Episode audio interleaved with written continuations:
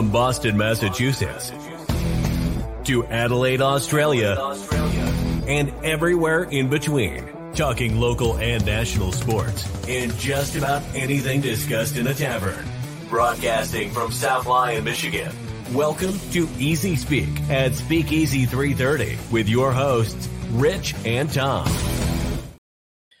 Good evening. Welcome to the Easy Speak podcast on a special Saturday night edition. Due to some scheduling conflicts, we had to do it tonight instead of tomorrow night. But nonetheless, we're here tonight and excited about the show. We're going to talk about the Big Ten schedule drop uh, for 2024 and 2025 with the addition of USC and UCLA coming into the fold. So we'll hit on Michigan schedule. We're going to hit on uh, Michigan State, and we have a special guest today that's going to talk about Ohio State Buckeyes. I know, guys, I'm sorry, but we have to try and stay non-biased. But uh, we'll hit on that, and um, big news out of the golfing world: uh, LIV PGA and the DP World kind of forming one uh, big umbrella. Uh, hasn't happened yet. Uh, nothing's finalized, so we're going to kind of tackle this a different way tonight. We're going to tackle this as a non big golf fan. So none of us are really big time golf fan. So we're kind of on the outside looking in. So we're going to talk about it on in as regards as that is concerned. Uh, another one we're going to hit on that we're not really big fans of, and shocking, we're going to hit soccer, folks. You know it's coming full circle when we're talking soccer, but big time news: Lionel Messi is going to play for Inter Miami of the MLS.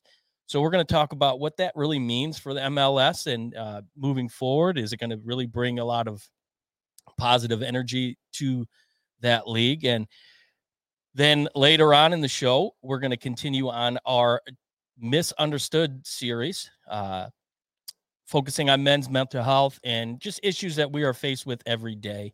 Uh, tonight, we're going to talk about some of the struggles that that we have as men being parents and step parents. So, um, you know, you don't want to miss that. It's going to be really cool. So we're all gonna gonna talk on that. Uh, but without further ado, we're gonna bring in the co-hosts here. Uh, didn't think he was gonna make it. He's a little under the weather, but we're glad he's here, Mr. Rich Jasper. What's up, my friend? Hey Tom, how you doing?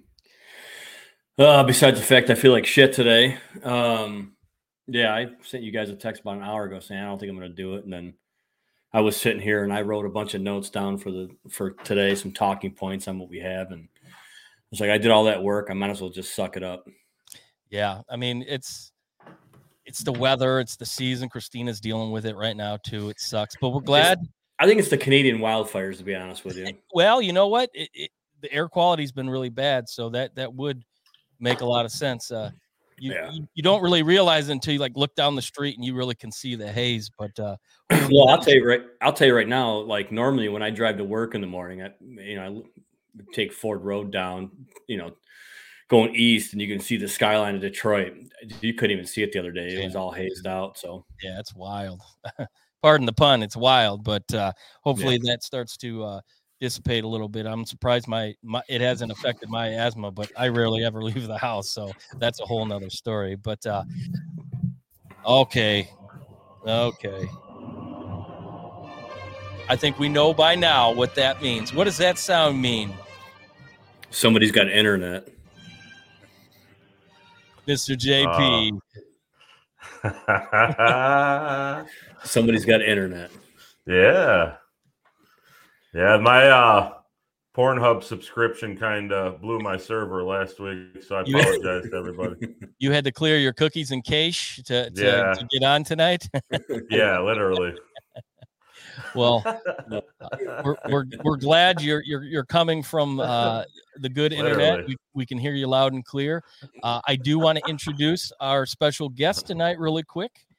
He is uh, we consider him uh, the Easy Speak super fan. Uh, he's been very loyal. Uh, he's just he's followed us and he's he's had a lot of good words and so we have invited him into the speakeasy tonight to talk some college football mr tim how are we doing good how you guys doing glad uh glad good. to be a part of it um So, uh, what do you think about the speakeasy? This is your first time in, in here. It's it needs some Ohio State decorations, but it's very beautiful. Ah, Well, You uh, look better. eh, You look a lot better in blue and gold. That's coming from a hetero straight man. I Well, the, I got the flag. right yeah, I was just me. gonna say over his uh, left shoulder is the proper proper uh, uh, letter. Tom, Tom, maybe you can put that flag behind that Notre Dame flag. Well, you guys know, you guys know what my my motto is. You know, They- That's a lie. You buy it, I fly it. eh, But there's one exception. But we're not going down that road. We're not going down that road. Not that type of show. He don't. You don't know like that. You already like know that. So, Yeah. without any further ado, let's get right to the meat and potatoes here. The Big Ten released their schedule, including the UCLA Bruins and USC Trojans joining the fray next year. This is pretty big. This is really big for the Big Ten. This take makes them pretty much 1A next to the SEC, in my opinion. Uh, I can see it to where they're going to be just as good as the SEC within the next five years because I think there'll be more teams jumping into the mix. Obviously, we're not going to see that within the next two or three, being the schedules have already been released. Uh, but JP, we'll start with you. You saw the schedule release. You saw the fact that there's no more division starting in 2024. What was your initial thought when you when you were read that? Well, uh, I think it's a good thing. Uh, you're getting rid of the divisions. Obviously, your conference championship's going to be decided by the two best teams in the conference. So I think that's a good thing. Yeah, I mean, yeah, it's it- clearly the last, gosh, what, five, six years, the Yeah. best teams have been in the East, and the West kind of lumped into the into the Big Ten championship, and it just doesn't make for doesn't make for a, a, a good game. competitive.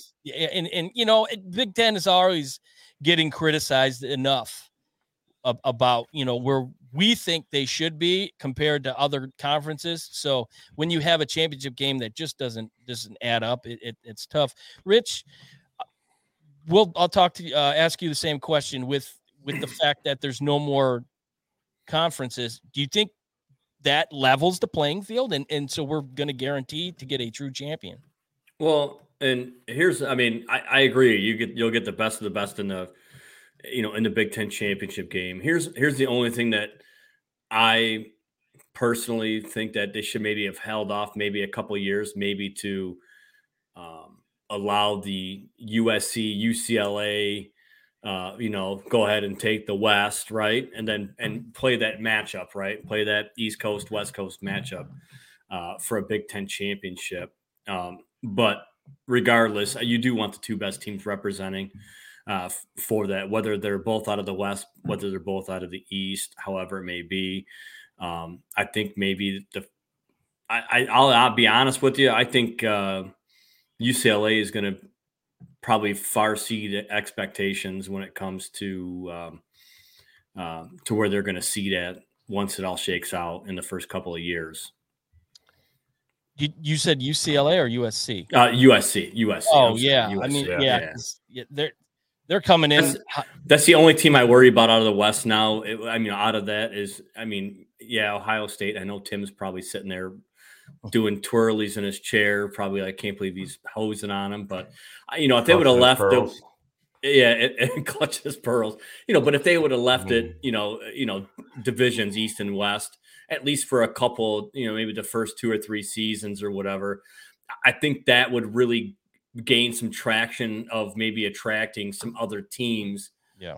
To join the Big Ten, because like, okay, well, geographically speaking, we're we're more of a West team, so we so and then you see some of those teams playing on the big stage on you know Yeah. on you know Monday night or Saturday after Sunday at eight o'clock p.m. in Indy, and you know I think, um, you know I think they should have held off on that, but it, it ain't my division. But I, I, I see where they're coming from.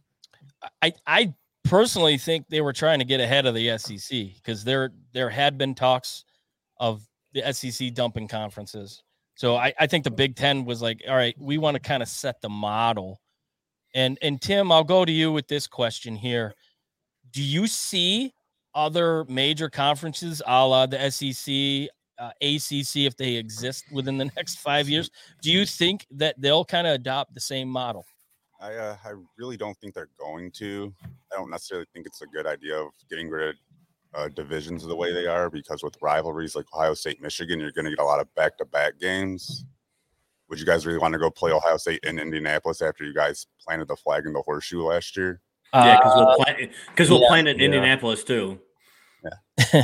well, I, well, if you look at that schedule, it seems like it, it might not be the last game of the season. But irregardless, Yeah. I personally, I I would have had no problem with it because the best two teams in the Big Ten were Michigan and Ohio State.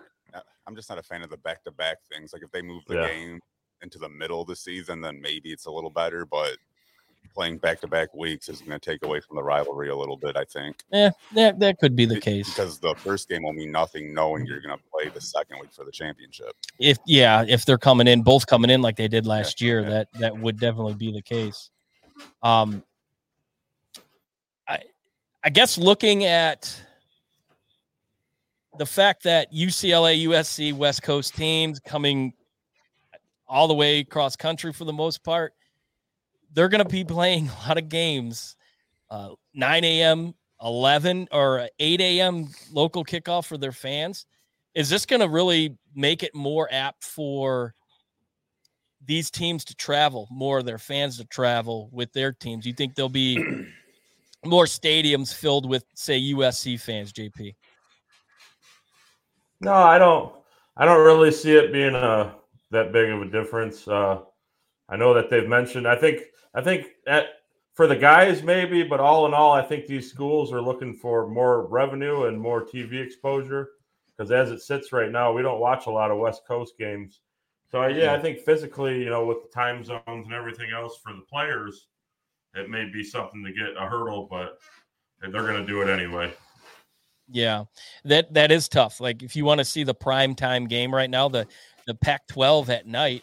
I mean, that's Yeah. a that's a 10 10 30 kickoff locally, and, and not a lot of people. By the time, by the time you get to Pac-12 after dark, I mean you're Yeah, done for the that's what day. it is. Yeah, I mean, you've already watched two, three games. It's over. You've already you've already you've already had your beers and everything like yeah, that. yeah, you're Yeah, coming down yeah, for you're like the third time. Um, yeah, so Rich, two years UCLA, USC going to be in the Big Ten. The rumor has always been they want it to grow even further. Do you think with the exposure that that I think these two teams are going to get by playing in the Big Ten for that very reason, because they won't be on so late? Do you think more Pac-12 teams are going to want to reach out to the Big Ten and say, "Hey, you know, I think we want to be a part of it"? I I don't know if they're going to necessarily reach out. Everybody's going to reach out to the Big Ten per se, but I think that eh, they're going to, you know, I, you know, they've they've forged relationships and in bonds. You know, those those athletic directors and the conferences. I'm sure you know there will be some chatter about, hey, look, you know, our revenue stream has gone up, you know, 75 percent just by making this move yeah, it's an inconvenience for our fans for a couple of games out of the year to where you know we're our kickoff is 9 a.m. locally, um, which I don't think that's going to be a big deal. Uh, Dollars and cents wise, you might see a lot more teams reaching out, not only to the Big Ten, but you might see them, you know, reaching out maybe to the Big Twelve, or uh, you'll see maybe maybe some to the Mountain, you know, Mountain West or something like that. May, they or they might merge a couple of them together and uh, you know form a, a bigger uh, division on its own out there. So let's say the Big Ten says, okay, we're going to add two teams. Where do you think, Rich, what two teams fits the mold of the Big Ten, or what two teams would you really like to see join join the conference? Um, if I had to, if I had my choice and it was a slam dunk and they were going to say yes, irregardless, I would say Oregon and Utah. I would probably take those two. Yeah, that having Oregon would, would be really good in the Big Ten with their their uh, sponsorship with Nike. Um, Tim, what two teams would you say either fit the mold or you would like to see join the conference? I'm going to copycat Rich on the Oregon, but I think they're going to bring in Washington as well. and have that Northwest rivalry with Washington and Oregon still. Yeah, that yeah, because they're they're doing a really good job of of keeping the the rivalries intact. So that that definitely would make make a lot of sense in that play. JP, um, what do you think? Well, I think uh, with the new format, uh, somebody's going to force Notre Dame's hand, and geographically, it makes sense to add Notre Dame to the Big Ten. And uh, I, I, I do like the Oregon. I mean, if we're going to go out there, maybe grab another independent BYU. That'd be another. That'd be a good addition. Yeah, those uh, those uh, um, Mormons. Ooh, boy, Rich, you you you you got your finger up. You're uh, you're uh, you want to chime in? Yeah. So you you mentioned Notre Dame this past week. Notre Dame announced a new athletic director who happened to be some guy that was a part of NBC, and he said that he really likes how Notre Dame is independent and he's going to keep them that way. So big mistake. But exactly, I think I think they're losing out on. It's going to be possible. in yeah, five I mean, years, in five years, my my theory is there's going to be two super conferences: Big Ten, SEC, and if you want to play for a national championship, I really feel like it's going to come out of those two conferences. Yeah, so, I, I, think they're going to force his hand into it. I yeah. mean, he's come out and said that he likes he likes the the direction of Notre Dame being an independent, you know, team and everything like that. Uh, you know, n- no conference affiliation. But I think in the long run, I think if he holds ground to that, I think Notre Dame is really going to f- really fall behind the eight ball when it comes to that because there's going to be teams that are maybe um, not, I mean, not as good as Notre Dame. Yeah. Leapfrog them up. And then sure. that way, and then, yeah. but by the time those teams get there, Notre Dame's going to be standing there like Oliver with his with his bowl, asking for for more porridge, and they're going to say, "Yeah, yeah. We're, we're, out, we're, we're, out," and so well, are you. So the, the thing that intrigues that's my analogy me, for today. Oh, there you go. And and if anyone's been following the show and our reels, Rich is uh filled with analogies, and, and I think we need to get a, a book of rich analogies. Uh, look for yeah. it on your at your local uh, grocers magazine, whatever. Um, my what intrigues me with Notre Dame is the fact that the Big Ten went out and got a contract with Peacock. That tells me that you could be right, Rich. You're Going to force their hands. I think the Big Ten was like, listen, we're creeping into your territory, whether you like it or not. We're kind of going to force you to join us, or you're going to be left in the dust. So I do think there is some validity to that since the Big Ten part of their massive TV deal was Peacock. So, um, but yeah, I would, I, as much as I'm not a fan of Notre Dame, geographically, it makes sense. Um, they definitely fit the mold of a Big Ten team. Uh, if not Oregon, I, I also look look at a school like Pitt um, or North Carolina. They kind of fit that mold. Um, pocket presence, quarterback, uh, heavy run. So even though Pat Narduzzi is a total bonehead for going after uh, prime time, um, I, I think it, it, makes sense to bring maybe a Pitt into the fold. Um, but we'll see. Uh, nothing's going to happen until after the 2025 season, which kind of surprises me. I thought for sure there would be there would be a little bit more um, activity mm-hmm. before that, but that's not the case. So we're going to kind of start this this schedule, and we will start with uh, our boys in blue. They've got uh, quite a schedule. Uh, I think the guy that's sitting across the table from yeah. me uh, uh, predicted that the Texas game wouldn't happen. Somebody was going to buy their way out of it, but uh, I, I, disagree with him. I think this is a this is a, a game that's going to be a ratings juggernaut. It'll be an ABC on ESPN, or no, it won't be on ESPN. It'll be a primetime game on CBS, no question about it. So, um, and uh, I on our Facebook feed we posted this this schedule here and one of the things I uh, big games I highlighted were Texas um, and uh, home games, UCLA and Wisconsin. And we got a comment that said, uh, "I love how you didn't think Michigan State was a big game." Well, I mean, is it really? JP, what do you think about this schedule? Clearly we're not going to have JJ McCarthy. Uh, The, the concession is we're not going to have JJ McCarthy. Uh, maybe we're going to have orgies in the end zone. Maybe Are we're we? going to have the new kid coming in. But do you see this schedule as Davis? something that, uh, yeah, that is is this schedule look like uh, a tall task for Michigan? Yeah, I think so. I mean, uh, either way it goes, you're probably looking at either Quinn Ewers or Arch Manning coming into town, which will be a hot ticket. Uh, UCLA, you go down the line. I think a lot of people are kind of disrespecting UCLA with uh, Chip Kelly and our boy Dante Moore from Detroit there. So that's going to be a big game, especially He's after Moore has his second one. year in there. And USC on the road, uh, you'll be able, obviously, we'll be able to re- see how uh, Lane Kiffin's able to retool after Caleb Williams leaves. We're not even going to talk about that team in Columbus because nobody cares. But uh, yeah, we're so we're actually set up with a home and away with Texas. We we go to Austin in 27, and then uh, what a lot of people are. I think we're going to get to the 2025 schedule, so I'll I'll save that. We're not going to do that tonight. We're just hitting on 24. Oh, okay. So yeah, so uh, yeah, a lot of with it. people aren't even talking about it. We have a home and away with Oklahoma coming up in 2025. We go to Norman, and then they come to Ann Arbor in 26. So all the talks of uh, our cupcake non-conference schedule is about to go away here in a second.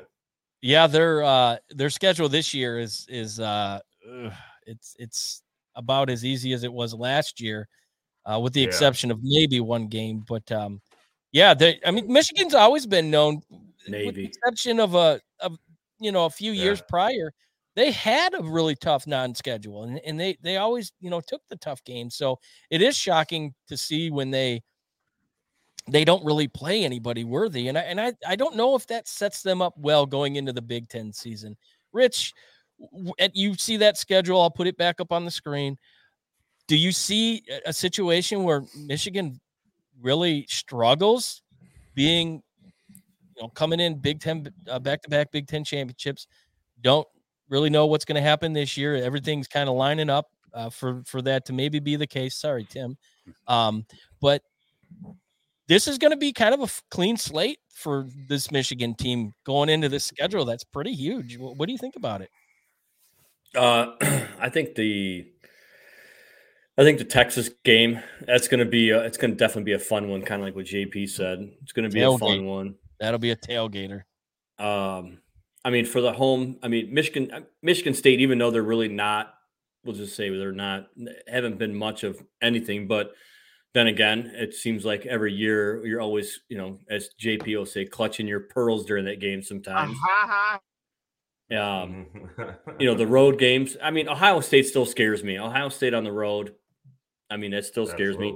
And and, and USC, USC will scare me on the road as well. So I mean, uh, you know, just because it's it's new, it's going to be exciting, right? It's going to be on the road. Um, it, it'll definitely be interesting. And talk about what about Wisconsin? You know, how fast is Luke Fickell going to have them turned around? I know with uh, transfer with Mordecai this year from uh, SMU, they might they might put up some points this year.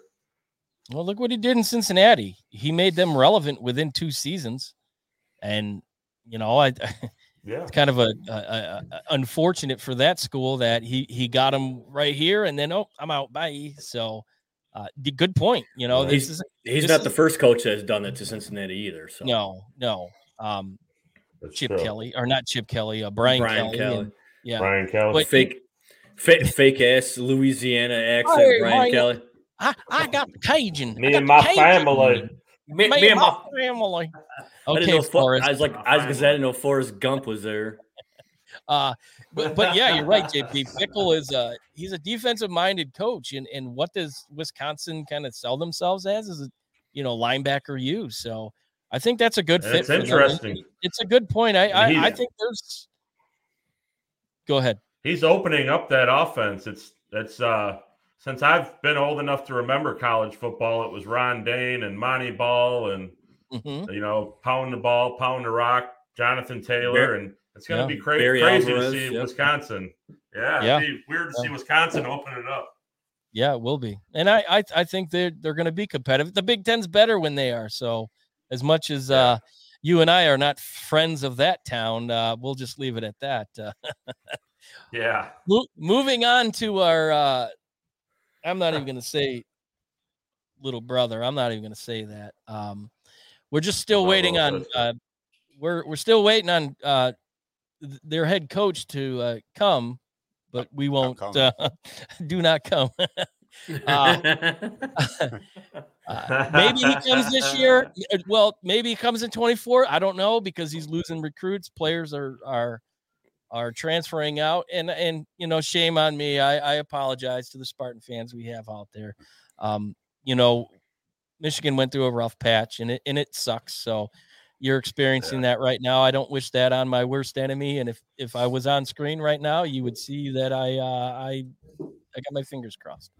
So, Rich, this schedule. Look- how bad that home schedule is. Could you imagine being season ticket holder for that? Yeah this this schedule looks pretty daunting uh y- th- th- the road schedule looks pretty daunting too I- i guess we'll we'll keep it simple Like, where do you see a win on this schedule just seeing the direction where they're going with recruiting with with with people uh hitting the transfer portal do you see hope uh, with mel tucker and the michigan state spartans you could take that schedule down because I can just go ahead and tell you they might win one game. It'd be their first game. That's about it. Wow. dude, dude, dude. They, I mean, Eh, unless unless he manages, unless his his players are dogs on the field, right? yeah. I mean, eh, he, he's losing. Uh, it's like he's got a hole in his pocket and money's falling out of it. You want to talk about a fleece job? That guy absolutely fleeced Michigan State. out of, and then here's the thing: is Michigan State don't have the money to get rid of them, so they're No. stuck with them. yeah. And now they Unless- just lost their number one uh, fundraiser. He decided to uh, put all his eggs in his basketball team, which he's destroying. Who? Uh, Ishbia, did Yeah. he say he's not going to help him out? He said he's no Yeah. longer um, going to be contributing. He he pulled his name out. So That- Smart, he- smart man. That's probably the best business decision he's made. well, he's got to he's got to you know pay Durant, and he's got to pony up enough money to bring Booker back. But that's a whole nother episode. But I mean, they, I mean, Yeah. they, they, ju- they, I mean, he absolutely fleeced them. And you know what? He's left every other school he's been at, but he's not going to leave this one because he knows it's the gravy train of cash that's coming in. yeah, And then once he's done with this, Yeah. you'll probably never hear about him again.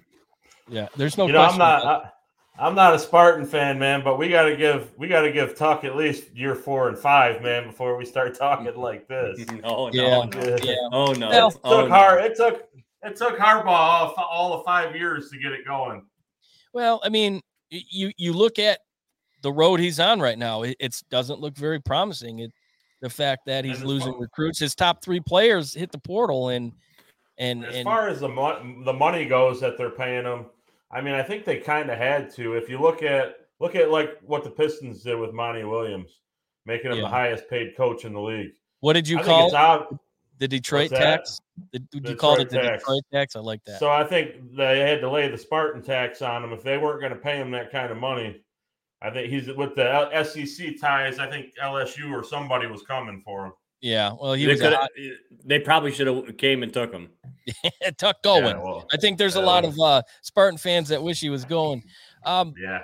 uh, what kind of uh, detour from the 24 season? Look to this season with you, Tim. Um, Michigan State coming into the toilet. I mean, the horseshoe. Um, this this this year primetime game. Yeah. Uh-huh. Don't- Uh, don't waste your money going. It's gonna uh, be a bloodbath. Oh, you took the words right out of my mouth. I mean, that Yeah. you, you got to feel bad for those kids.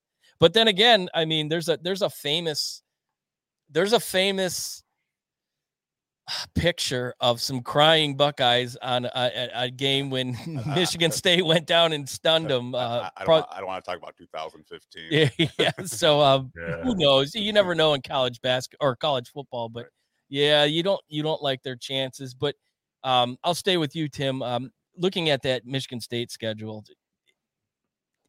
what's the over under? What four on wins? Would you say? I'd say about four and a half. I'd give them four wins. That's it's a pathetic schedule, and if they can't get four wins out, uh, you got to look at getting them rid of them out of the Big Ten almost. You It's- guys got to remember you're projecting two seasons away right now. Yeah. Yeah, that's true. I mean, we're- new recruits, new players. I mean, in it, seeing, and that's kind of why I didn't really want to hit on 25 at the moment because you have recruiting classes that we know is coming in in 24. You see what's happening in East Lansing. You see what's happening in in Ann Arbor and in Columbus. So you, you kind of get an idea what we think right now might happen, but it's just speculation at this point. But I mean, Yeah, With the NIL, it's hard to even project next season, let alone two or three seasons yeah, out. that's a good point. that's, that's a that- good point. That's a really good point. Uh, the death blow to college. So are we? Are we as I'm get? concerned. Are we preparing our trips to Southern California next year, or what? That's what Oh, I want well, to know. yeah, we're already coordinating with uh, The uh, our, friend, our friend Jen. I said, looks like we're going to uh, Southern Cal next year, and she's like, "Let's do it." Uh, worst- Oh, worst person to, to to give uh, an idea to because she does it.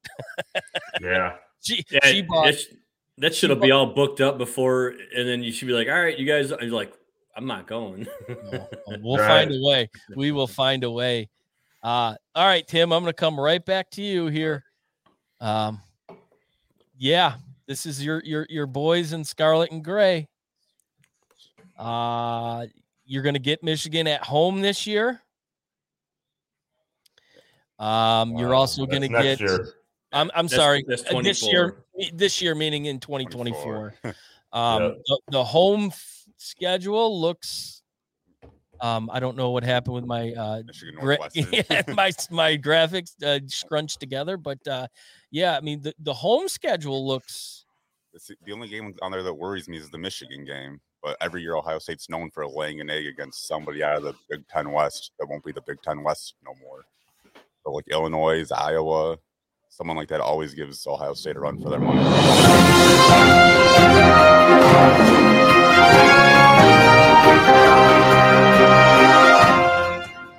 Ladies and gentlemen, we just had a Buckeye admit that he's worried about Michigan coming into Columbus. Oh, wow. I mean, after, That is breaking news, ladies and gentlemen. Holy mackerel. after the past two years, I can't say nothing. Like I was telling you the other day, Tom, if we lose this year, Ryan Day's got to go. Oh, he, well, you know, I mean, he's gonna he's gonna look like Steve Bartman getting out of Wrigley Field. Uh, they're gonna have to have a security detail on him. Um, Gene Smith actually said I yes, think he doesn't consider the Michigan game a rivalry no more. He's more worried about winning championships. Oh, it's wow. just one game. that's that uh, Ohio State It's arrogance. that's low. Oh, geez, oh, Pete's. I think Uh, you boys, you boys are sleeping on UCLA a little bit too hard. Well, you know, I agree with you, and and they're on the road schedule. That road schedule looks looks, you know, pretty daunting. I'll put it up again. You you got Penn State, which I think people are sleeping on Penn State. Not a big fan of Franklin. He kind of No, he gets them bonehead. there and then peters out. Uh, I think So Penn State's getting all the fanfare. Actually, well, have a reason to go to the Rose Bowl to watch the UCLA game at least. It's yeah, a good yeah, idea. yeah. That's uh, that'll be a good one.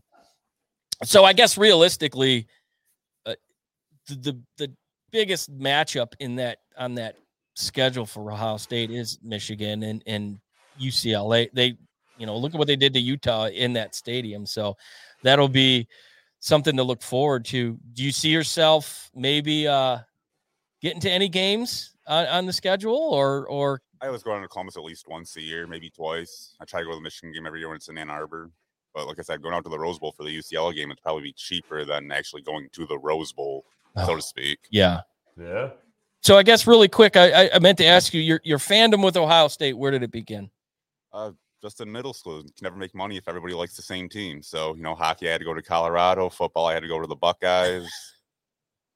Yeah, he's a Opposite. So a bit of a he's front- fair he's a weather front fan. runner. Got, got, got dropped on my head as a kid. I, so I got a I got a question for you, Tim. All right. So with the departure of CJ Stroud this year, what's the quarterback situation in Columbus looking like? Uh, Devin Brown had surgery, so Kyle McCord's probably going to get it regardless because of the thumb surgery Brown had. Uh, A lot of people don't know McCord and Harrison Jr. played high school ball together, so Mm. hopefully that chemistry kind of picks right back up. But I mean, we got a new quarterback, so it's always up in the air with that. Yep. Well, I mean, Ohio State has a track record of just plug and play. So, but I think the the difference coming into this year, and um, I think your daughter's saying hello. Hi, Um, Lindsay. Uh, I think the difference going into this year is the fact that we haven't seen McCord a whole lot. So I, I, don't think a lot of lot of uh, fans will say know what to expect. So two years ago, I went to the Akron game. It was a night game, and Stroud got hurt, and so McCord ended up playing. And he, I mean, it was his freshman year, but he didn't look very good.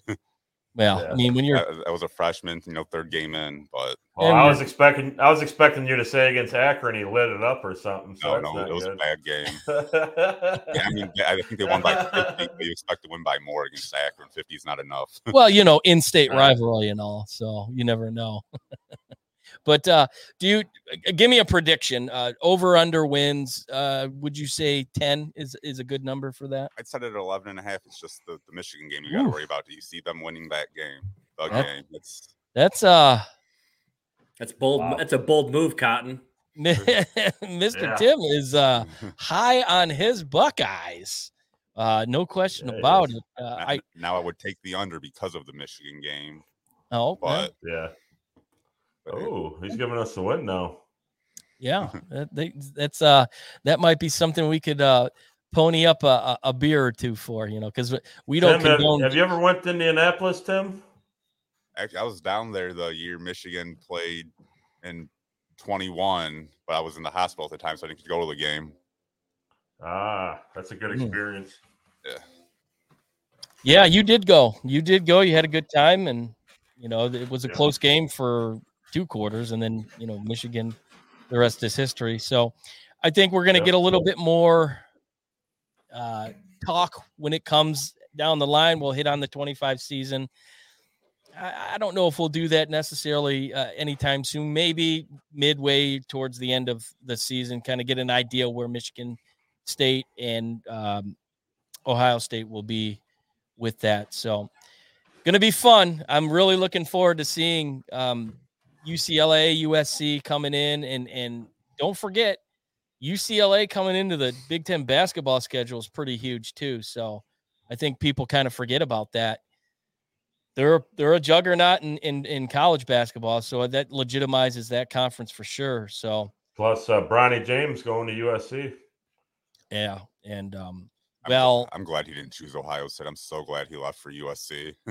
will he Yeah. play? Will will he be part of that uh, I, I don't think so. I think he's a one and done. I well because of his name he'll be a one and done. So i don't think we'll see him um, on the schedule coming through in 2024 but who knows? Uh, he wanted to blaze his own path and i give him credit for that.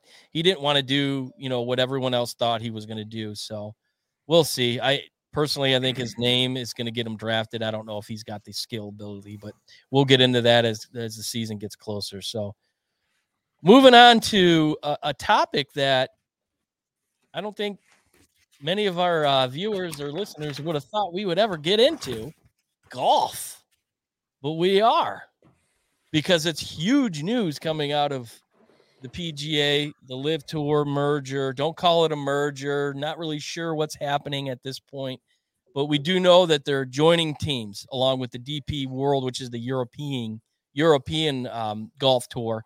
They're all going to join hands. Not sure when that's going to happen. Nothing's signed on the, the dotted line.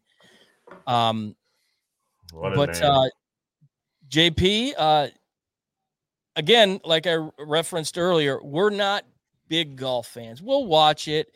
We'll play because you know what? The cart girls are cute, and I like to drink beer. And we'll get one of our 126 shots. We'll be good, and it'll feel good. So we like to golf.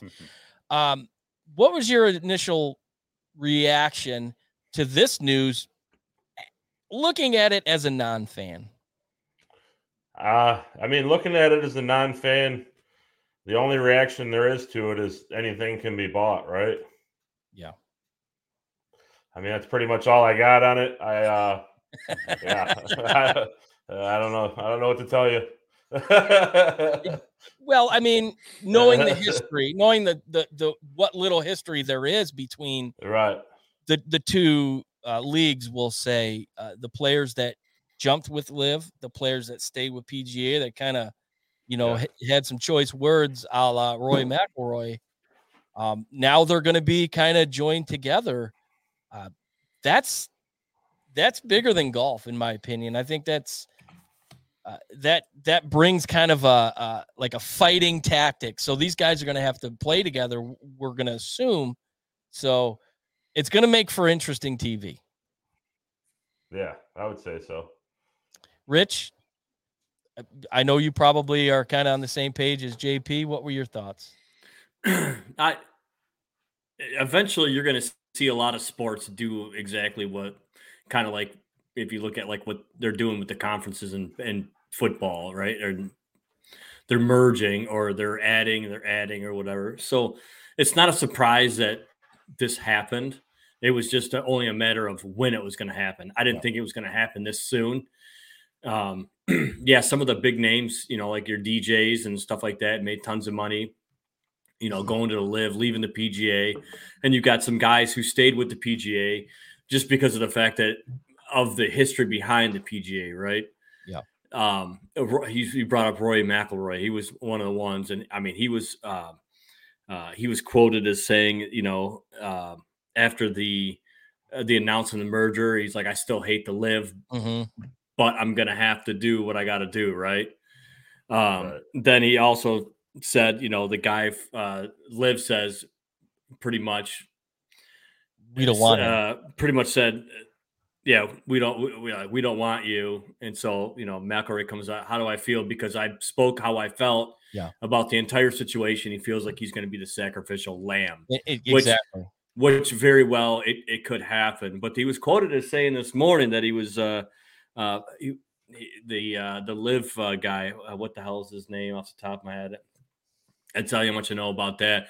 But you know, he went on to saying that he was a very impressive, he was very impressive or very impressed with him yeah. So it's like, is he trying to save face maybe to still be able to stick around, collect yeah. a paycheck, and uh, coach everything like that? You know, but the thing is, is you know, it was going to happen. It's just a matter of time. It was going to happen. Do I think it's going to benefit the game?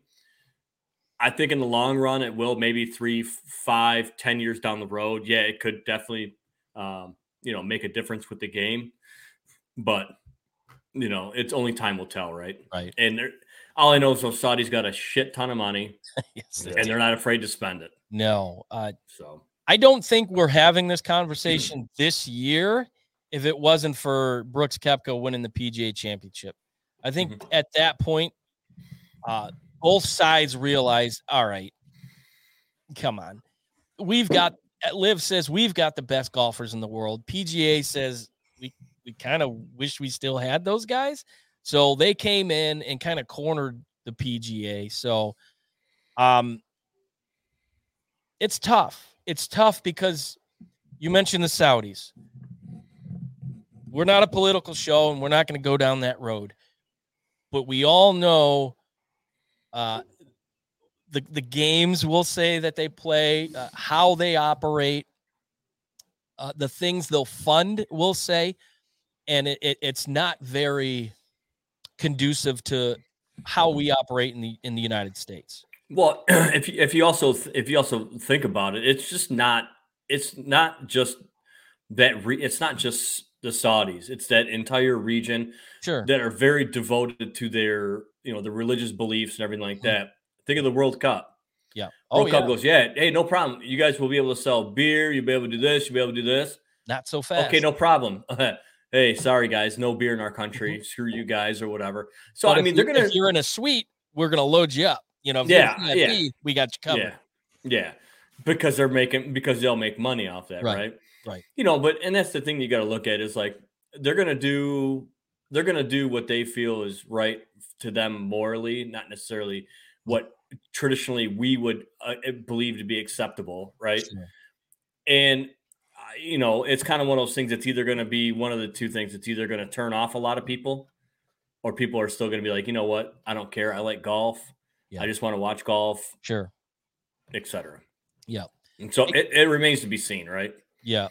Tim, uh, do you see this? I'm not sure your your your fan level of of golf. Um, we haven't had that conversation, but Do you see this as a situation where it's going to be good for golf, or will there be some backlash uh, if if this does come to fruition? I'm not a big golf fan, but it's got to be better to have all the players on the same tour instead of separating half the good guys over here and half the good guys in this league. I kind of feel bad for the guys like Rory and Tiger who didn't take all the big money to go. Not that Tiger needs 800 million, but 800 No. million is better than no. yeah, right, right. But uh, yeah, I uh, I can't see it being bad. You get some backlash probably from you know certain people, but Sure. I don't think it'll be that bad. Okay. Yeah, I mean it it's uh the old adage will come into play, you know, the more it goes, the more seasons come, people just forget about it. You know, news cycles are usually 2 weeks, so Yeah. I, I don't see it being something that's going to be drawn out. You're going to have your mm-hmm. backlash. And I, I think the one thing that is shocking about this story, we won't cut too much more time into it, but these players didn't know about it. They found out via Twitter or text messages.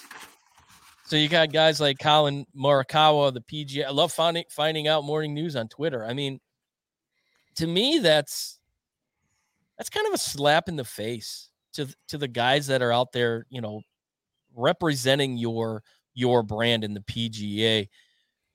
Rich, do you think this is just kind of dirty pool by the PGA for not really letting the players know ahead of time that this is something that might be on the horizon? I don't necessarily.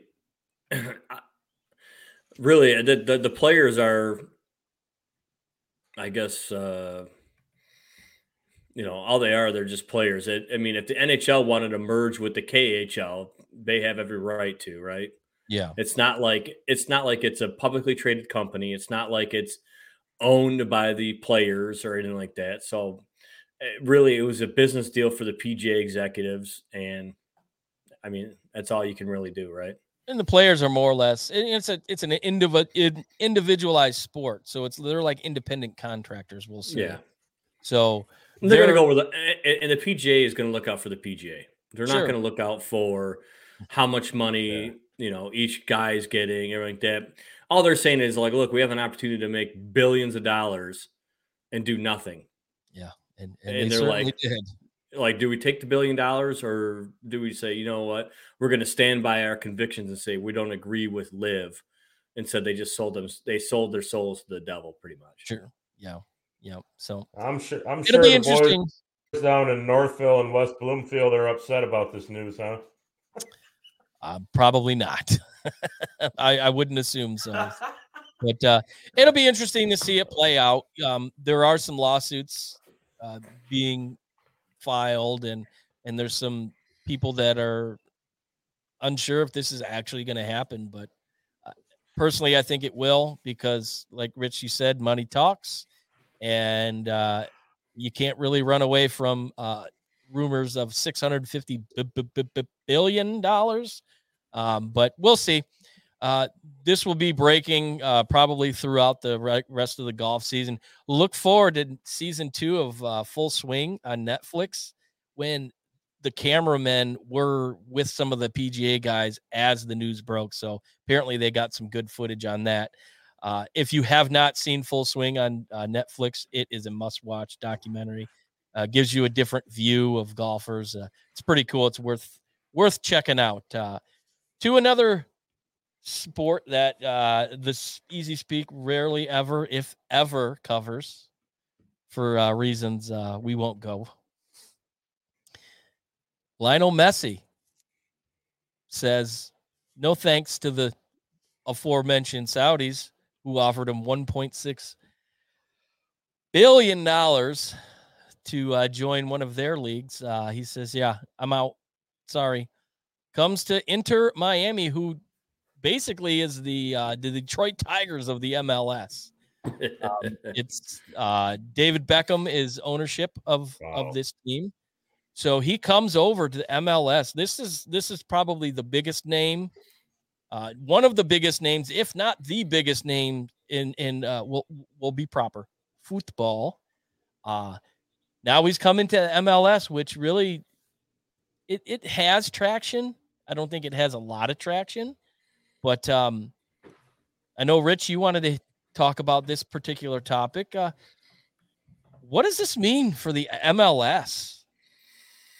Well, I can tell you right now, uh, it's huge for the MLS. And the reason why it is huge for the MLS is because Messi is the largest name in professional football, European football, soccer here in the United States, right?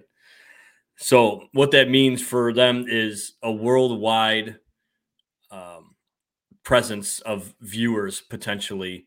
They are going to come in and they're going to watch MLS soccer.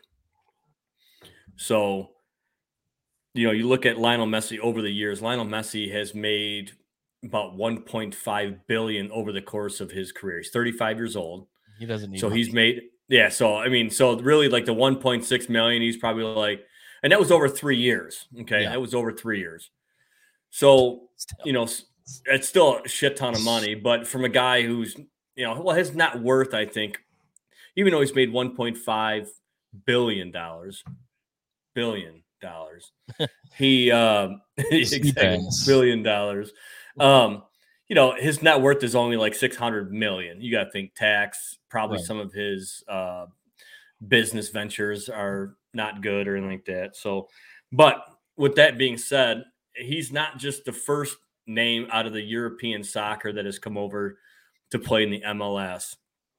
If you if you remember uh, David Beckham, David Beckham uh, came over. David Beckham was really big in. Um, uh, he was big into the English Premier League. He played for Manchester United, I believe. Um, yeah, Man U. Uh, he came over. He made a, a pretty immediate impact with uh, um, with the MLS, with the LA Galaxy. Uh, he did get like some ownership ability in that, but um, you know when he played in LA, you know he played 98 games. He only scored, he scored 18 goals, 32 assists, and he also led the Galaxy to two MLS championships. So very successful for him. Another guy, Frank Lampard, he was from Chelsea, big name in English English football. He came over. He played 29 games in MLS, scored 15 goals, four assists. Um, I got all these notes written down because I was so excited to talk about this. Um, and then you know, uh, you know, Wayne Rooney. Wayne Rooney was also uh, very big. He played it with uh, Man City, Man U, uh, in the English Premier League. He came over, played for DC United. He had 32 goals, 13 assists, and only did that in 48 games. So I, th- that level that comes in there, it does it. What it does is you get a player that comes in who performs that well, and you, you know, English Premier League soccer uh, or anything over in Europe is just far superior than MLS. So when you have the opportunity to, to lock somebody in to bring them in, th- they do produce. Doesn't matter how old they are, because I mean, some of these guys that you got, they were well past their prime for Premier League or Liga or any of the other um, you know leagues throughout Europe. You bring them in here, they perform well, they get butts in the seats and everything like that, which is cool. But some of the details on on Messi's contract that he's getting, so he his contract will range anywhere between 125 million to 150 million. That's the range that they give. So it's the low end is uh, you know 125, and then one uh, 150 on the higher side. He's he's eligible for some salary bonuses, and I'm sure those are based off of performances. Uh, he gets an equity stake in the team. Um, so I mean, he's like 35. I make a shit ton of money. And I don't need it from I don't need it from the Saudis. I'm setting this up for longer term. Um, they didn't say how many years it was going to be, and then he also, from what I've heard and read a little bit, was is Apple that Apple Plus is the uh, provider for MLS soccer um, games to be watched. So there's a right? Yeah, they have the potential there's a potential that any new subscribers from a certain date going forward he would get a percentage of the shares because obviously people who are Messi fans who want to see Messi the only way they can see him is you have to Subscribe. subscribe to Apple Plus Yeah. in order to see the MLS games So he's So- gonna he's gonna be bringing in the traffic.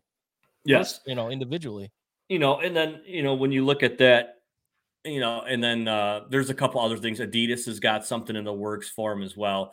But when you look at it, it's kind of like, yeah, he could have taken the 1.6 billion dollars and then over three years, right? Yeah. Then you're uh, you're locked in Right. to that, that three years. But now no he's got n- yeah, now, now he's other business extras. Exactly. And he's like, all right, I'm getting to the, the the point in my career where I'm up in age. You know, I might be only be able to do this for a couple more years. I'm gonna go and, you know, kind of um diversify myself a little bit. I'm gonna go do that. I'm gonna I'm gonna get a part stake in a team.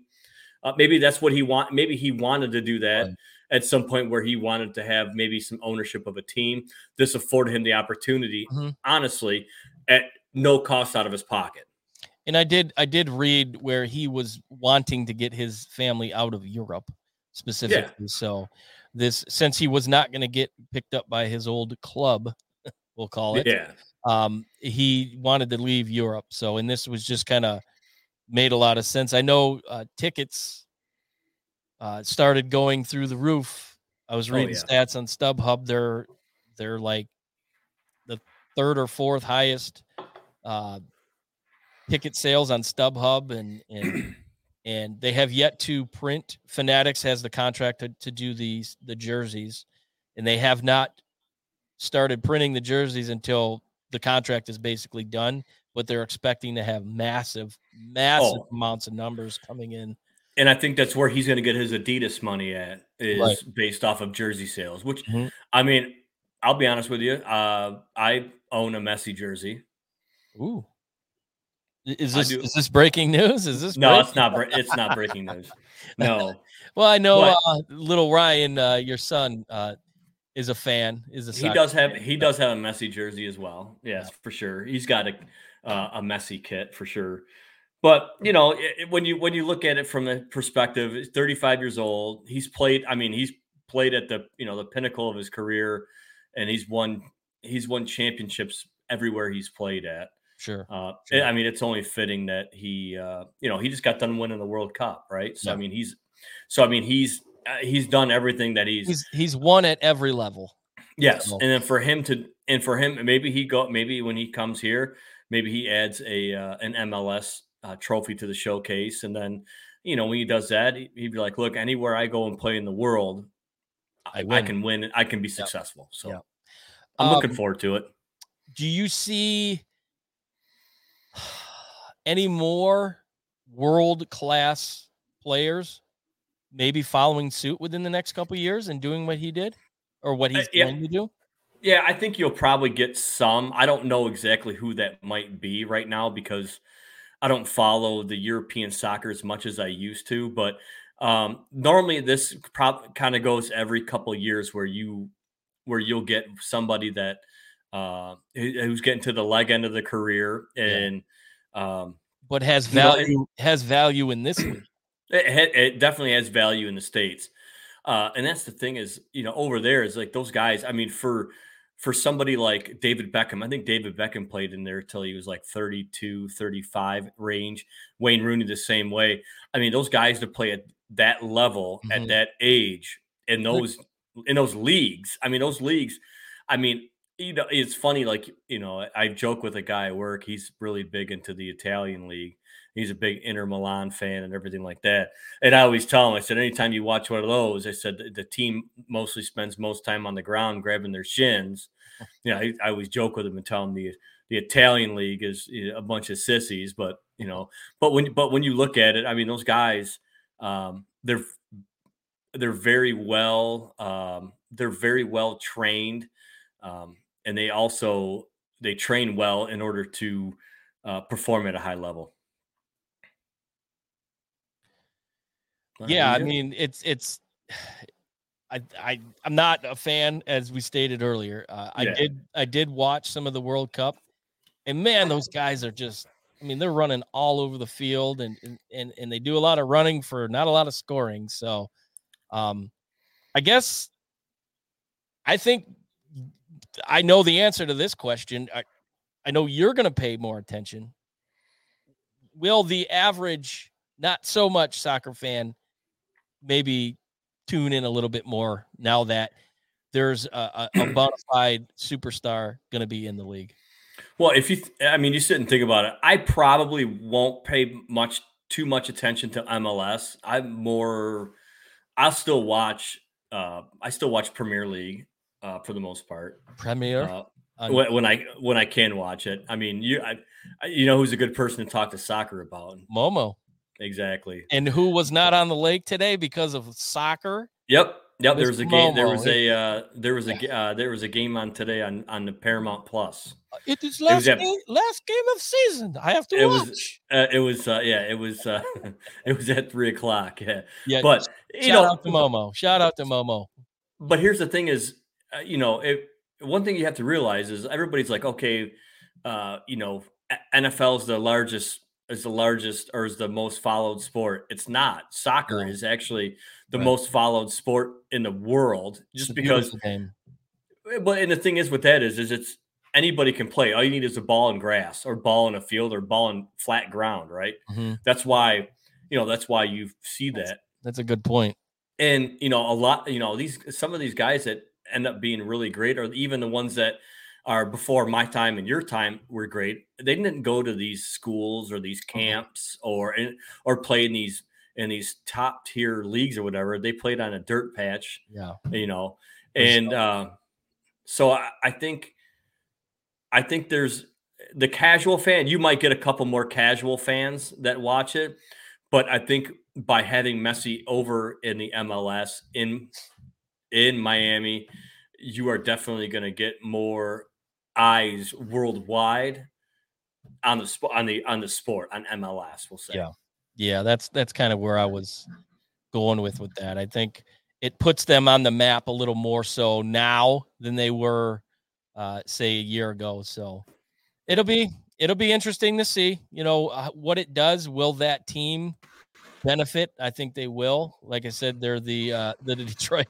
Tigers currently of the MLS, but I think that's going to change. So, uh, good talk, uh, Rich. I have to admit, I did not know you were that first in soccer. Uh, that that's that's uh, a shock to me. That was that's worth the breaking news tab, but we won't do it because we're going to move on to our next topic, our next segment that we're we're I know we're all pretty proud of, and we're looking forward to seeing what what this does.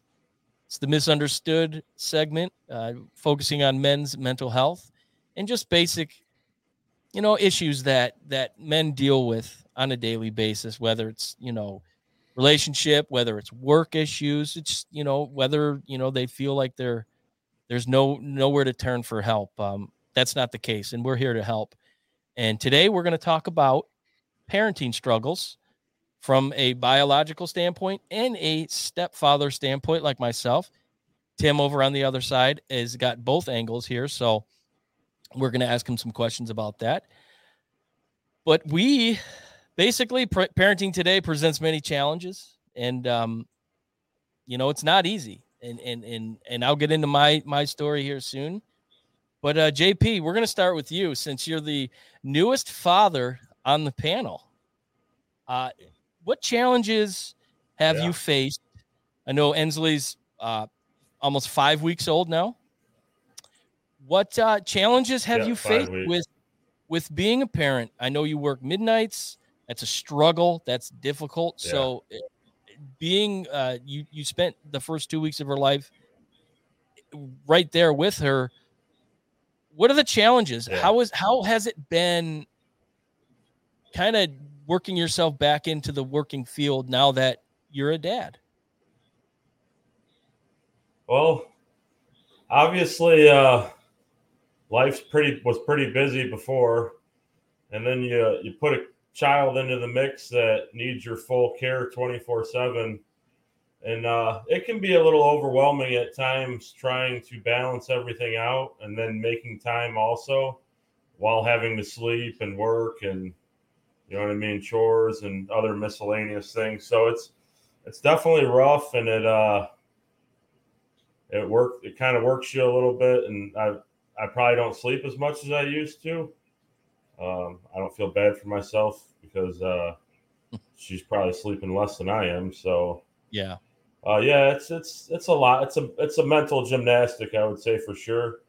Um it'll probably pay off when she starts to get a little bit bigger, but at the same time, trying to cherish all these moments right now. I so I guess my next question is, you know, you were there obviously when she was born, two weeks with her, and then yeah. you go back to work. Like, were you dealing with some stuff internally, uh, not not having her? I know we had a conversation uh, of when yeah. you were about to go back, like you, you didn't know how you were going to handle it. How has it been? With that separation, you know, you, you worked 10 hours a day. You figure there's 12 yeah. hours a day basically that you're not around her. How has that been? That's rough. I mean, uh, we have an owlet system hooked up in her bassinet. So she normally lets me know when she puts her to bed so I can at least see her. You know what I mean? I can pull my phone out and look at her. Uh, but, you know, you try to make the most of the weekends before work. Yeah. After work. It, I mean, like I said, I'm waking up a little bit earlier now. I'm staying up. I usually go and get her as soon as I get home. So hmm. uh, it's been, like I said, it's raw. It's it's physically taxing, but yeah, it's worth it's it. It's worth it. Yeah, it's yeah. I, I, never got to experience that. I, if if everybody knows, I I am a stepfather, yeah. but I I never got to experience what it was like to have children of my own. I'll, I will say one thing though, man, is I don't really. I'm not a panicker, and I I can handle pretty much almost any situation. Uh, I kind of underestimated the realness of it going mm. into it. I was like, ah, it's it's a pretty real situation. I think Rich and uh, Tim can attest to yeah raising newborn children. How it's uh, there's definitely no uh, directions or no you don't have a, that comes with it. You don't have a Joe Lara manual. no, they're all they're all different. You know what I mean? Yeah, true, true. Um, Rich, Ryan is 13 now. In, yeah, in, Ryan just turned 13. Jacob is almost 16. He's going to be driving, so watch out, uh, ladies and gentlemen. Watch out. Um, stay up, stay off the sidewalks. But similar background, steel industry. You did work midnights for many years when the, when your sons were were were young. How did you handle that separation and then the the time differences where the sleep work life balance? Like, what were some of the things that you did uh, as they were growing up? Well, the fir- the first uh, I want to say the first twelve weeks, uh, three months. Yeah, I think whatever three yeah three months. Um, I, I what really was uh tough was um you know, not being there to help out, you know, in the middle, you know, the middle of the night, you know, you got to get up. Um, and then the transitioning part from when, you know, she had gone back to work and then we were trying to juggle between her going to work and then I was working midnight at the time. So we were fortunate enough to have a lot of help with the the care aspect of it where um, you know my uh, my in-laws at the time were great. I mean, they would they would take them. We would drop Kelly would drop them off in the morning. Uh, she'd bring them back, stuff like that. On the uh, days that uh, um, the the days that I would have to come home and go to sleep, but then they, um, and then the days that I were off because my days rotated off during the week, so I might be off like a like a Tuesday, like a Tuesday uh, night, Wednesday night, Thursday night, or something like that, and then just staying up that day and staying up all day and taking care of them and stuff like that. I tell you right now, the bassinet swing was probably the best invention. Whoever made that invention, um, they yeah. should be kissed. It should be kissed and hugged and everything else like that. Maybe given a Nobel Peace Prize because uh, that affords right. you a little bit of that affords you a little bit of sanity to get a couple, you know, two hour nap in uh, in the mornings before you really you know shove off to do stuff. So, mm. th- but then with Ryan, uh, Ryan, I was on day shift and. Um, you know, we had again, we had awesome help and care and everything like that. I was on a Monday through Friday schedule, so uh, we are very fortunate with that. So, and, but like like JP said, there is no instruction manual. Right. You're you're kind of on the on the. there is and it's it's you know what it is, yeah. and I'll be honest, and uh, you know Tim will probably agree with me, JP agree with me. It's instinct is what it is. It's all you're going all based off of instinct. Yeah. You might not know what the hell you're doing. You, you watched your parents yeah. raise you growing up, and you kind of take take a little bit from you take a little bit from what what you saw growing up, how they handled things, and you kind of make it Mhm. your own. So that, that Well, I call it uh, I call it parental troubleshooting because when they start crying, all right, do they need the pacifier? Are they hungry? that, Is that's a their diaper point. wet? Did You're like- she take you're looking shit? at you're looking at your watch. You're like, yeah, it's time to eat. All right. Or It's then, time. or then you're you got that uh, you got that you got that nose. Yeah. Your nose is so much better now. You're like, So you guys it's- might think we're crazy. So since she was born, we have a journal with literally every pee, every poop, every time she's eaten, what time she's taking her vitamin D drops. Literally everything gets written down just for like a note so we remember. Well, it's not a bad idea. It's not a bad idea. Yeah. Tim, I'm going to come to you. Um, you you told me before uh, we went on air that you're you're a biological and a stepfather. Yes. Tell me some of the challenges that that that you face with um, having a stepchild and a biological. Do, do you run into situations where um, one feels more um, needs more attention than the other, or, or is it is it a situation where they get along real well? My uh my daughter will be 14 at the end of this month, so it's not really too big of an Oh. issue and they get along. You know, she can under, understand she's babysits sometimes and all that. Or uh my stepson, he'll be six. His real father's not in the picture, so I'm kind of his dad, Oh, okay, so to speak. But you know, to me it's still like I don't want to overstep certain boundaries being the step parent. sure. But hey, they get along pretty well. It's fairly easy. Our uh, six year old's a party animal, so he doesn't like staying up all night. So that sucks waking up at 5 a.m. But Uh, like four night. So I guess uh, that leads into my next question. Um, you you mentioned that the father's not around, so Right. you're you're the the primary, we'll say. Right. How does your stepdaughter, Stepson. stepson? I'm sorry, I'm sorry. How does your stepson look at you? Does he look at you as his father, or does he still, um, kind of? Because this will lead into what I'm gonna say. How how I kind of deal with things being a stepdad. So he calls me dad, and I'm okay with that. I That's came into, awesome. I came into his life when he was at two. and Okay. With his mom, we actually dated like in 2013. We took a break. You know, she went her way. She had a kid. I went my way. I got in a little bit of trouble. Whatever. I'm not gonna talk about all that. so when COVID hit, we actually started talking again, and we got back together. And I you know, so like me and her already had our relationship established and uh, established and built. It was kind of just fill in and be the dad, and That's awesome. That's really cool. You know, uh, in my situation, I have two stepdaughters. Their father is in the picture, but uh, Rich can attest it's a challenge. It's a challenge in a sense that uh, he likes to play mind games with the girls.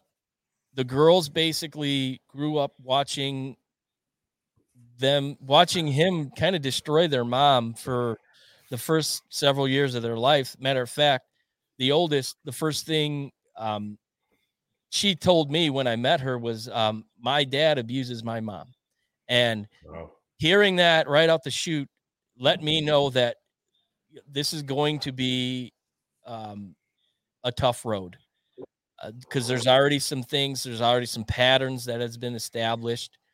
So i knew going in that it was going to be be a tough um my wife's ex-husband similar to my ex-wife so i kind of played that game. I knew where he was coming from. But when you're talking about kids you're talking about a brain that's not developed yet and when you're talking about a guy that's kind of playing into that it's tough. So the transition days when they come over there's always a test. What can i get away with? And it never fails. Rich again rich knows all too well um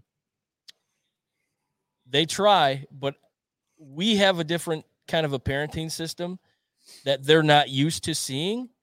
They're not used to seeing seeing a family dynamic.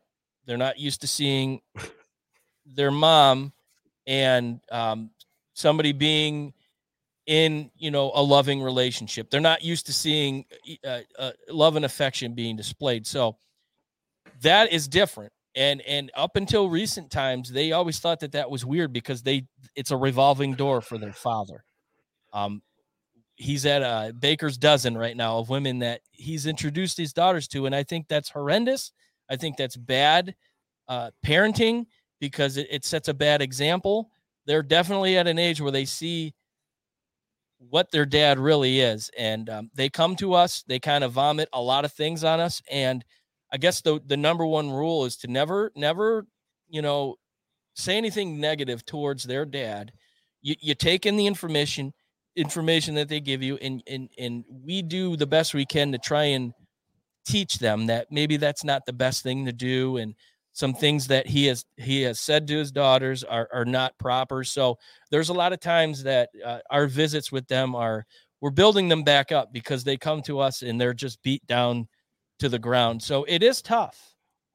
It's really tough and it, it's it's it's a struggle when you have to take them back knowing that you just spent three four days building them up um, we tell the oldest one build your armor because he's it, it's just it's a whole nother podcast that we can get into but she's 14 years old and and and she's questioning you know what she wants to do who she is so she's at that age and and and he is not about it. He thinks she should be a certain way and she's very very thick skinned and she's very determined to be who she wants to be and i'm proud of her for that so but it makes for a, for a difficult uh, transition period.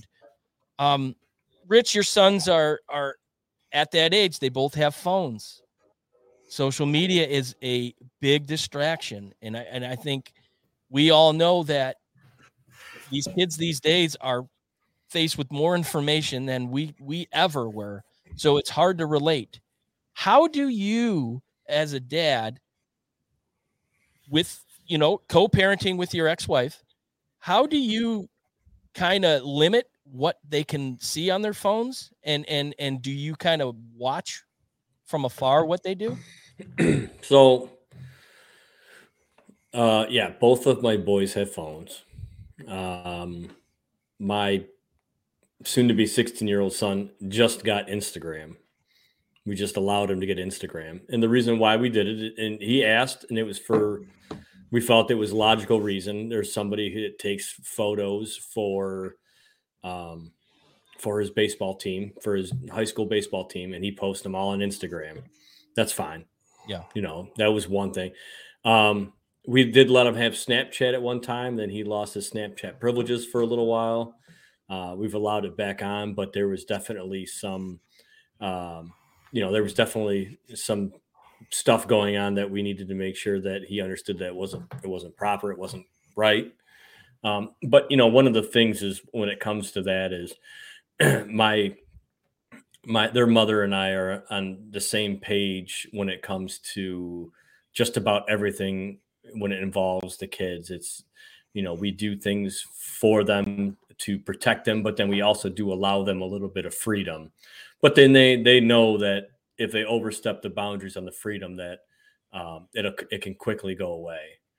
Um, but I, you know, I'm very fortunate enough to where I have uh, an unbelievable, you know, co-parenting uh, yeah. partner with me uh, through this, and uh, it's all about making sure that we do everything that is right for them, and that's it. That's awesome, and and, and I.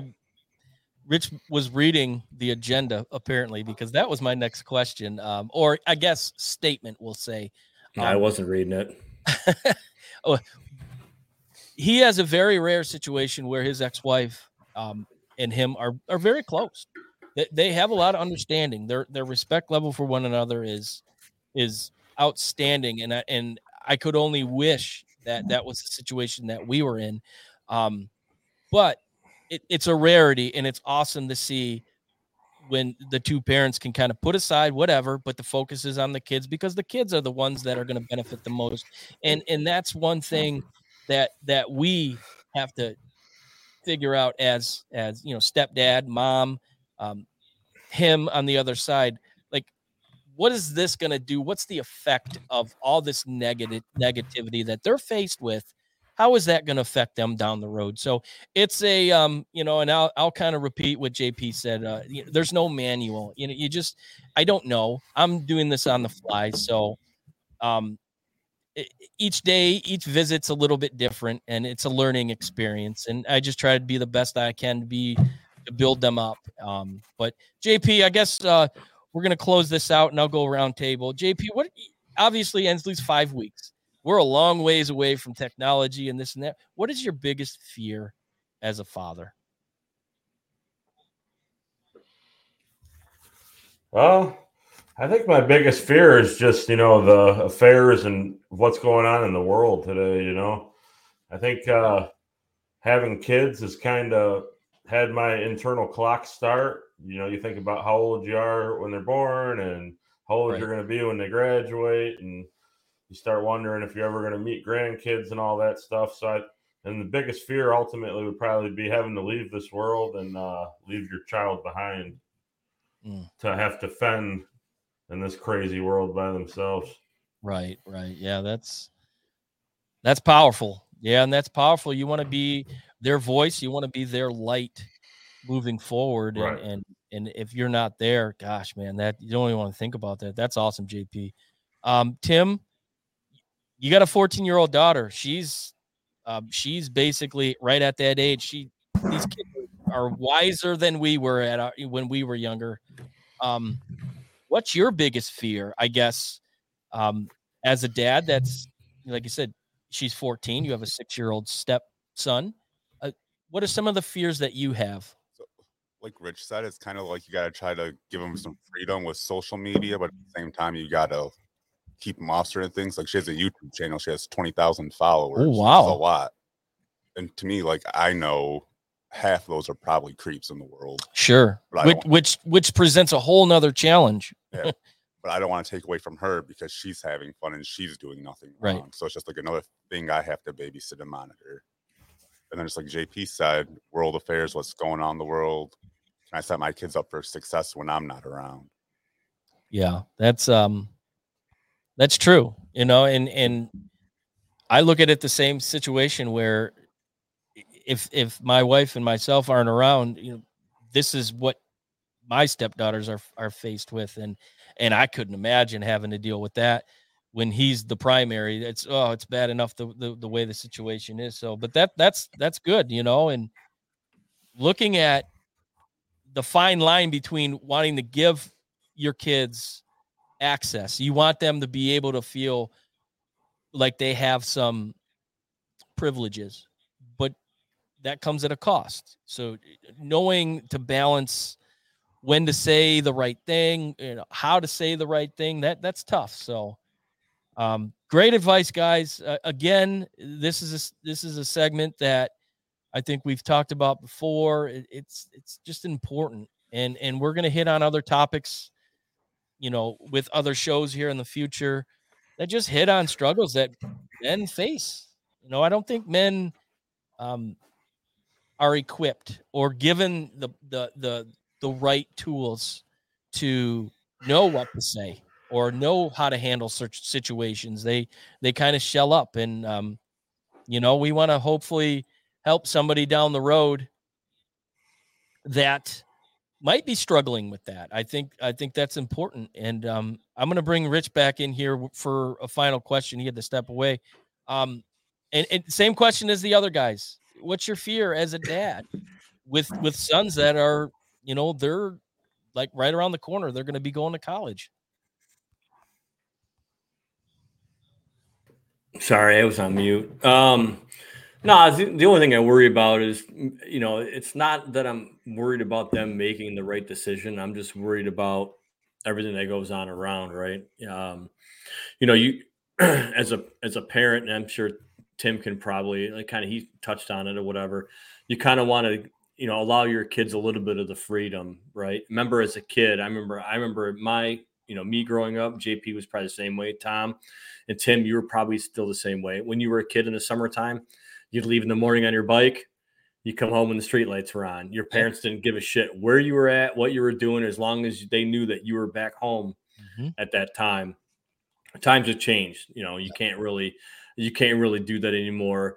Did we have creeps back then? Sure did. Now, the way social media is now, and the way They don't have to leave their out- house to be creepy. yeah, it, well, not only that though, but I mean, it's it's kind of one of those things where it's more mainstream now than it was before.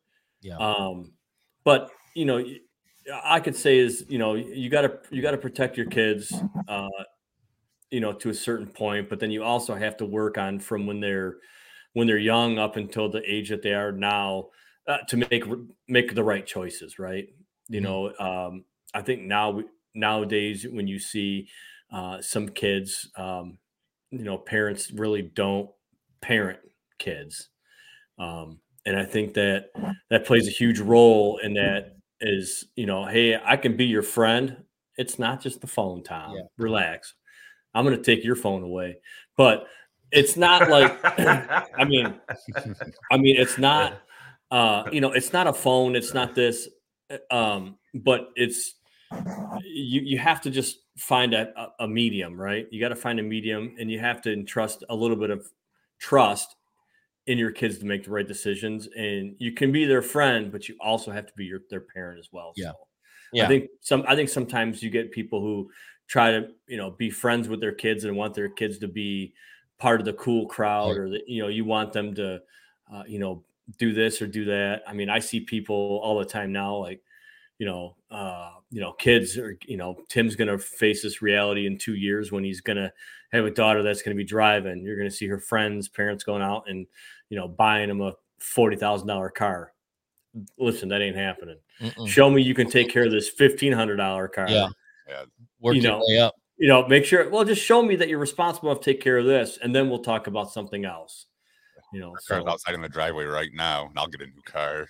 uh, yeah, I mean, uh, and you know, and you know, and that's one of the things is, uh, you know, I've I talked to my son. I'm like, hey, this is what you're getting for your first car. He goes, as long as he gets me to basketball practice or not basketball, baseball practice in school. He's like, I don't care what it looks like. I don't care what it is. Yeah. So, sure. What, what's he getting? uh, a 2023 uh, Bronco four door. No, I'm just kidding. No, no, big he's- money. No, no, no, he's getting a 2012 Ford Escape. Nice. Hey, That's not nothing wrong with that.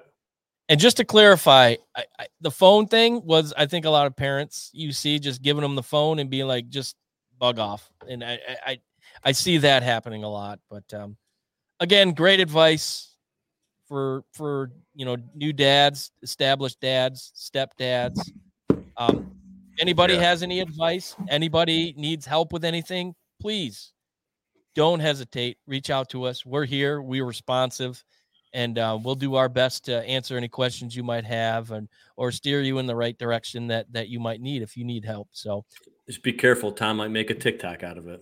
i will not do that uh, Or I. I, I have uh, boundaries that i follow so moving on mm. to well let's just mm-hmm. face it. Mm. It's one of our funnest most exciting segments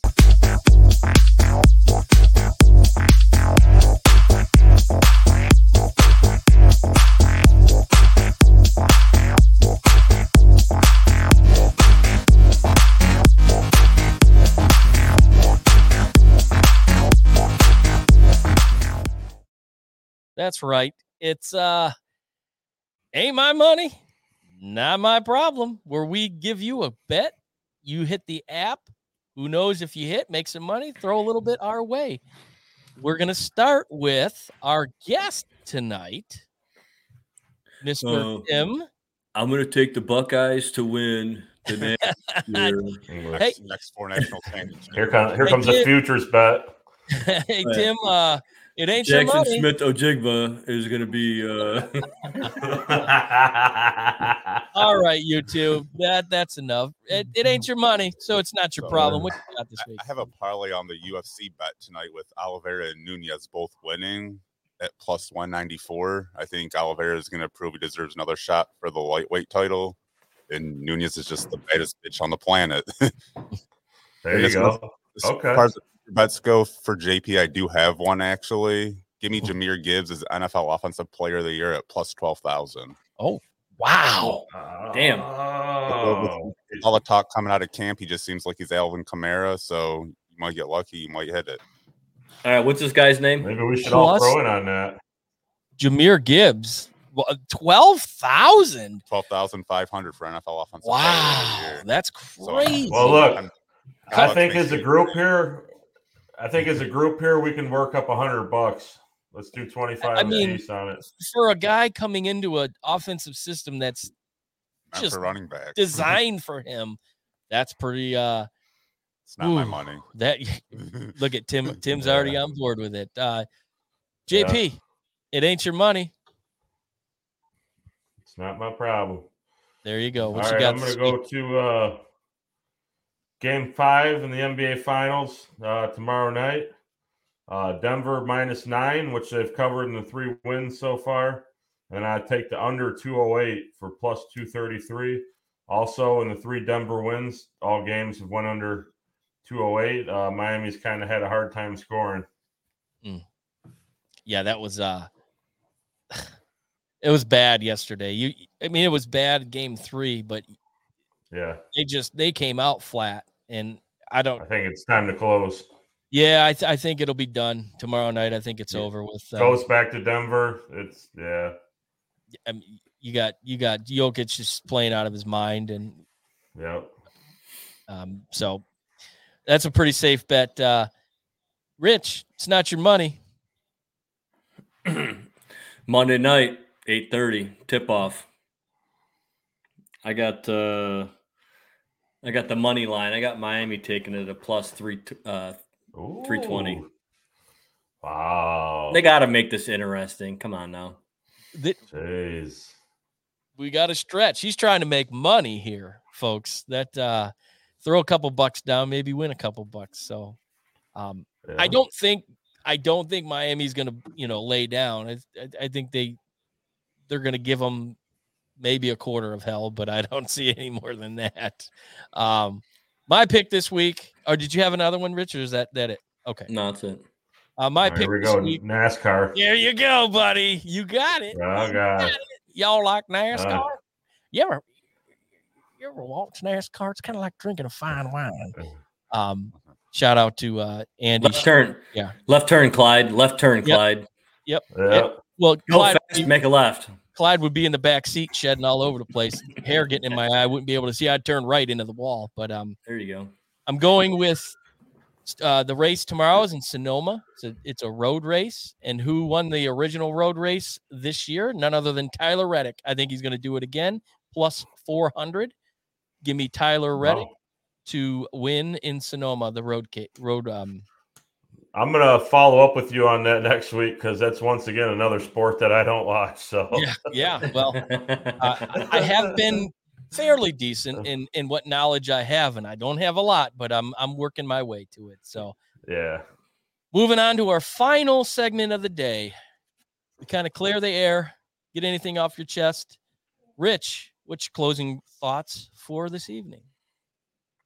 Um, I really don't have anything this week, just because I've had a shitty week at work. Uh, JP and I were texting earlier this week. I think it was Tuesday morning or something like that. Yeah, I got stuck at work. But uh, those who work, I, you know what? Those who work in in any type of heavy industry, make sure that you um, wear your personal protective equipment and don't get hurt in the middle of the night, please.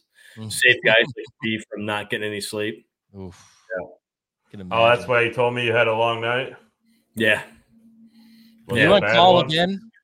I'm off call right now, so Oh. but this week, yeah, so so I got called in and it was something that was very avoidable and And it usually is. Yeah. it's Yeah, just something is. small. So if you work in industry, if you ever have any uh if if you ever run into a situation, just stop what you're doing and Yeah. do the right thing. Yeah.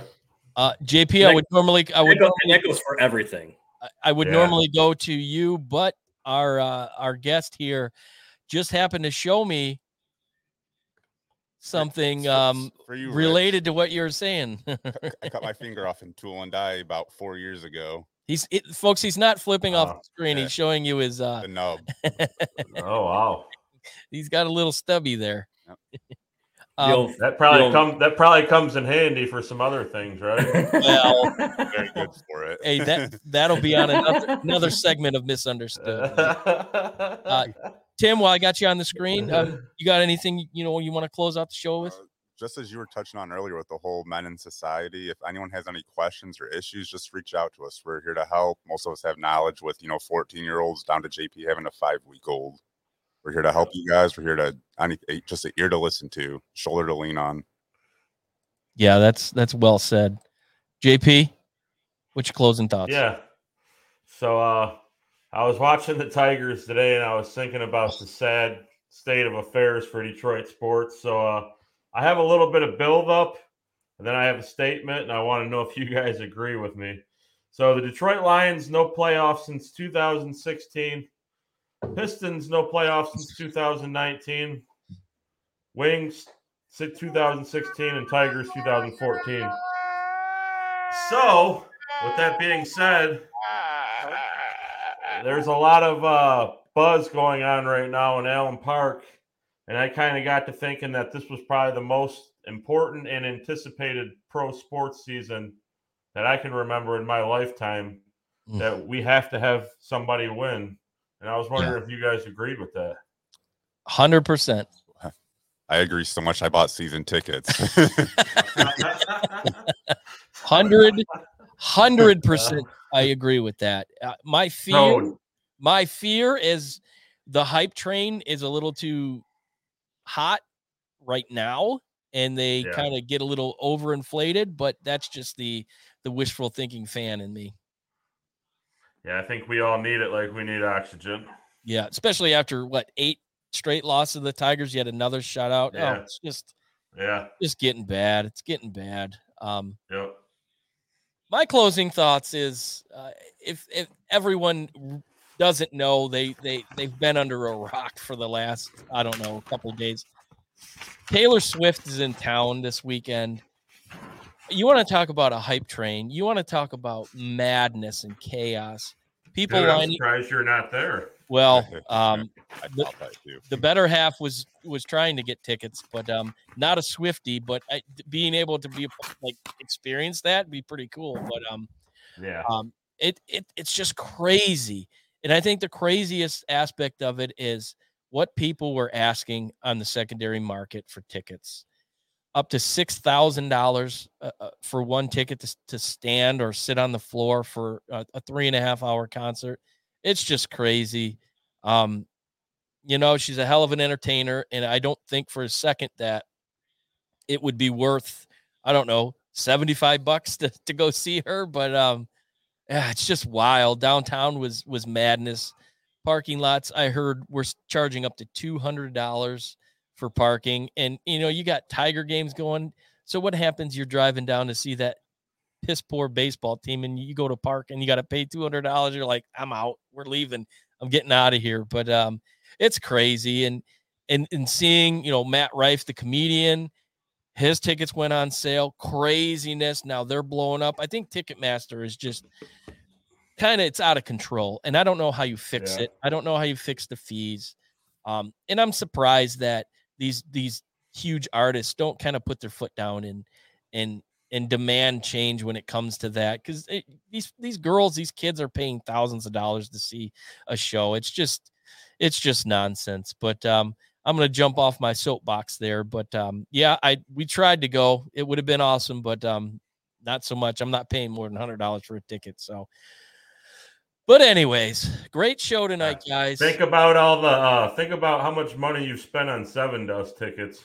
Oh, th- those tickets are cheap though, JP. That that's one of the beauties. That's one of the beauties of uh, my boys from Marietta, Georgia. They they don't blow up their ticket prices. They're very reasonable. And It's I will- because it's because they blow. That's why they Hey, don't blow their ticket prices up. you you have no you- idea, Rich. Uh, What are you about? You're about 10k in, 20k Probably. maybe. I've seen them about 125 times. So, um, That's how the Swifties feel. yeah, well, maybe, maybe, but I'm not paying thousands uh, for one ticket though. 1200 to get in. True. But Yeah. again, guys, thanks so much. Uh, great show tonight. Um, you know, Thanks, great- Tim, for coming on. Yep. No thank you, problem. Tim, uh, for adding your your uh, Buckeye knowledge, and we'll uh, definitely have you on again to talk that. And and you have a story that that our our viewers and our listeners are going to want to hear. Um, that falls into the misunderstood segment category. So look for that in the incoming weeks. And um, next week we'll hit on the NBA and the NHL finals. Uh, I'm I'm guessing that. Uh, as JP shines the shocker in my face. Uh, I'm Right. guessing they'll both be wrapped up by then. So we'll hit on that. Obviously, there's news always coming out of Allen Park. So look for that. Uh, probably next Sunday. This was a uh, a rare Saturday night in the Speakeasy. But again, thanks everybody for watching. We look forward to seeing y'all right back here next week.